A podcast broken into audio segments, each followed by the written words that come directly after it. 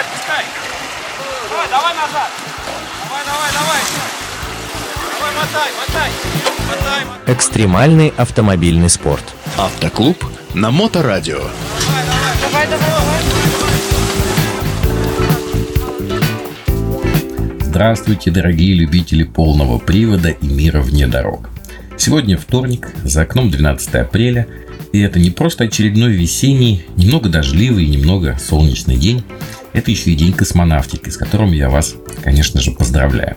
Ну а на Моторадио в эфире стартует очередной выпуск передачи «Оффроуд для всех», и вести его буду я, Роман Герасимов.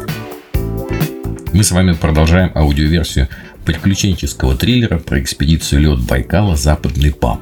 Этот внедорожный, познавательный, расширяющий горизонты праздник прошел под эгидой проекта Евгения Шаталова Red Off-Road Expedition и при партнерской поддержке крупнейшего магазина внедорожного снаряжения 4 на 4 «Спорт». 20 февраля, пятый ходовой день. Это экватор нашей поездки, 4 дня позади, 4 дня еще впереди, и мы находимся в самом эпицентре впечатлений – наша э, ровнодорожная туристическая лайтовая часть заканчивается и начинается суровая зимняя внедорожная часть экспедиции. Будет сложно, холодно и очень интересно. Принимайте удобное положение в пространстве.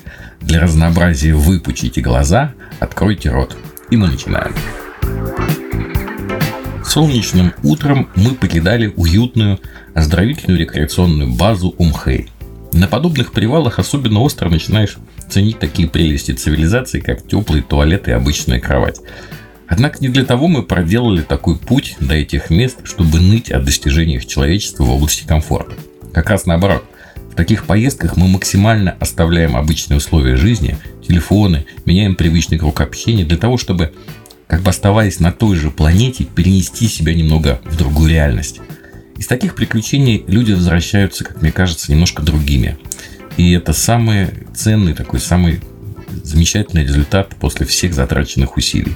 Познавая этот мир, мы больше узнаем самих себя. Ну да ладно, по машинам. Сегодня долгий и насыщенный путь. Первая точка – контрольно-пропускной пункт на границе Джергинского государственного природного заповедника. Основной целью его деятельности является сохранение в естественном состоянии природного комплекса Икатского хребта и истоков реки Баргузин. Там изучают природные процессы и явления, а также генофонд растений и животных. Территория заповедника является природным эталоном северо-восточного бассейна озера Байкал, объекта всемирного наследия ЮНЕСКО, и хранит исток одного из крупнейших притоков озера Байкал реки Баргузин. Площадь Джергинского заповедника 2380 квадратных километров. Это сравнимо по площади, ну, примерно с Азорскими островами. Но самое интересное – это отсутствие промышленных центров и крупных населенных пунктов в радиусе более чем 200 километров.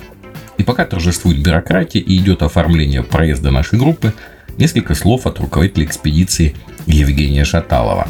Мы находимся в Джергинском заповеднике. Прекрасное место, прекрасные инспектора. Э, встречают всегда очень душевно.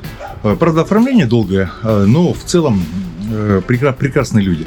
Скоро нас встретит Сергей Швецов, это человек, который в заповеднике отвечает за туризм, и покажет нам э, стойбище ивенков, которые они здесь построили.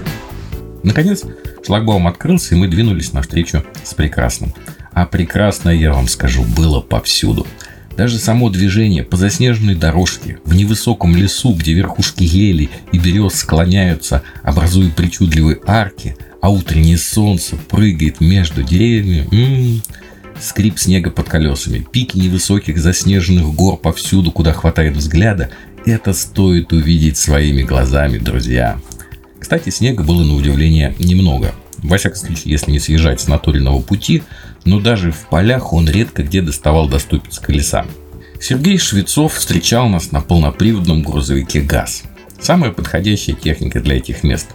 А при обновлении автопарка пресловутые шишиги уступили свое место более современным дизельным грузовикам. Буквально через несколько километров подъехали к комплексу, где нас ждала небольшая этнографическая экскурсия – Тут были и современная туристическая база, и воссозданные традиционные национальные постройки, шатры, всякие охотничьи лабазы и прочие венкийские премудрости для выживания в этих красивых, но довольно суровых условиях. Так слово нашему проводнику. Меня зовут Сергей Швецов, я методист э, отдела экологии и просвещения. Э, Занимаюсь туризмом. Пригласили вас посетить наш этногородок. Э, Называется Биранкур э, по одноименному ключу, который впадает в реку Ковыли. С авенкийского означает река, не любящая одиночество. Проведя в этногородке около часа, мы двинулись дальше. По пути было какое-то невероятное количество видовых точек, замерзших ручьев и невероятной красоты гор. По сути, мы уже шли по тому самому легендарному 110-му зимнику.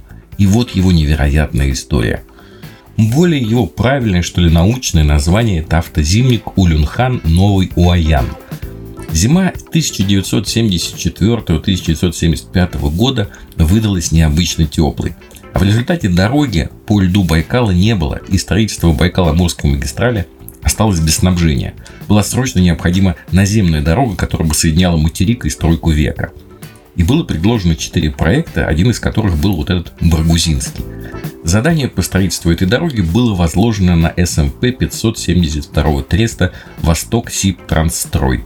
Были подключены мехколонны, взрывники и, конечно же, основная ударная мощь комсомольская молодежная бригада под руководством Эдуарда Абнера. Дорога изначально проектировалась как временная. Ее задача была всего лишь перебросить грузы до Уаяна. Построена она была в рекордно краткие сроки и заработала уже 1 февраля 1975 года. Вот слова одного из участников строительства. Зиму 74-75 годов накал работы на трассе превзошел, на мой взгляд, самые мыслимые пределы. Работа кипела день и ночь. Наши водители в любую погоду, в любое время суток мчались и делали эту новую трассу, стараясь доставить груз за строителем БАМа. Когда зимник был готов, в день по нему проходило до 80 грузовиков. Летели по этому зимнику Уралы, Магирусы, КАМАЗы, перевозя грузы. Даже тогда дорога была непростой, поэтому вдоль нее через определенные прогоны ставили теплое помещение, где можно было отдохнуть и при необходимости жить несколько дней в ожидании запчастей при поломке автомобиля. После окончания строительства БАМа дорога стала ненужной. Какое-то время она использовалась как автозимник, а болота и мелкие реки замерзают, камни и колеи засыпаются снегом. Постепенно дорога превратилась в направление и стала обрастать легендами. Маршрут через зимник облюбовали автотуристы, а для них это пятая высшая категория сложности. И вот по единственному уцелевшему километровому столбику он и получил название 110-й зимник. До самого столбика мы добрались благополучно. Даже два кроссовера, которые шли с нами в колонии, особенных проблем не испытывали. Но и радоваться этому было еще рано, потому как основные препятствия ждали еще впереди. У километрового столбика 110, конечно же, мы сделали большую остановку и обильно фотографировались на память. Давайте слово предоставим Евгению Шаталову. Вот, собственно, та самая табличка 110 километр. Это и есть то, ради чего приезжают сюда, чтобы отметиться именно в этом самом месте. Вот это на самом деле круто. Особенно, если мы это делаем вот с такой командой.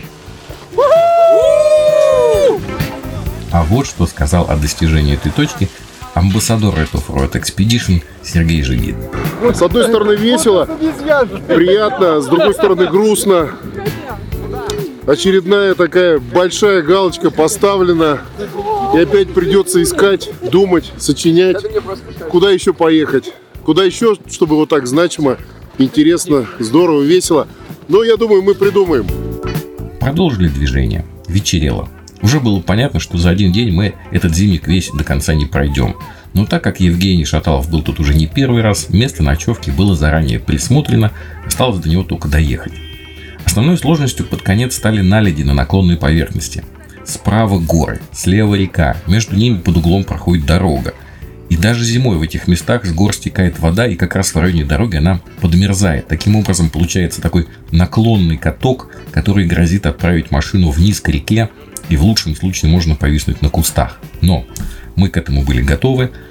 В каждой машине были пекши. Это такой заостренный ломик с деревянной ручкой для того, чтобы колоть лед. И очень дружно в свете фар мы выдалбливали себе во льду неглубокую колею, чтобы по ней, как по рельсам, машина могла преодолеть этот участок. Это не столько сложно, сколько, наверное, долго, но, как говорится, терпение и труд. Ну а кроме того, в своем лучшем проявлении выступили наши амбассадоры. Ребята проехали чуть вперед на разведку, нашли съезд к реке и объезд значительной части наледи. И это здорово сократило нам время и силы. Заночевали прямо на реке, оставив машины, вот как они шли в колонии, прямо вот так на дороге мы их и оставили. Благо трафик тут такой, что это, в общем, никому помешать и не могло. Лагерь разбили быстро, навыки установки ночлега у всех уже были прокачаны до 80 левела. Затем быстрый, но вкусный ужин и скорее спать, ведь завтра предстояло бороться с подъемами и камнями. Вместе с темнотой на горы спустился холодный воздух. За бортом было где-то минус 30 градусов, а над головой висел шатер из многочисленных, далеких и еще более холодных звезд. И на сегодня у меня все. Вы слушали передачу «Оффроуд для всех» на волнах Моторадио Онлайн. И с вами был ее автор и ведущий Роман Герасимов. До новых встреч в эфире. А, да, вы это, уже такой грязный, смотри, весь мокрый. Практики без здоровья. Автоклуб на Моторадио.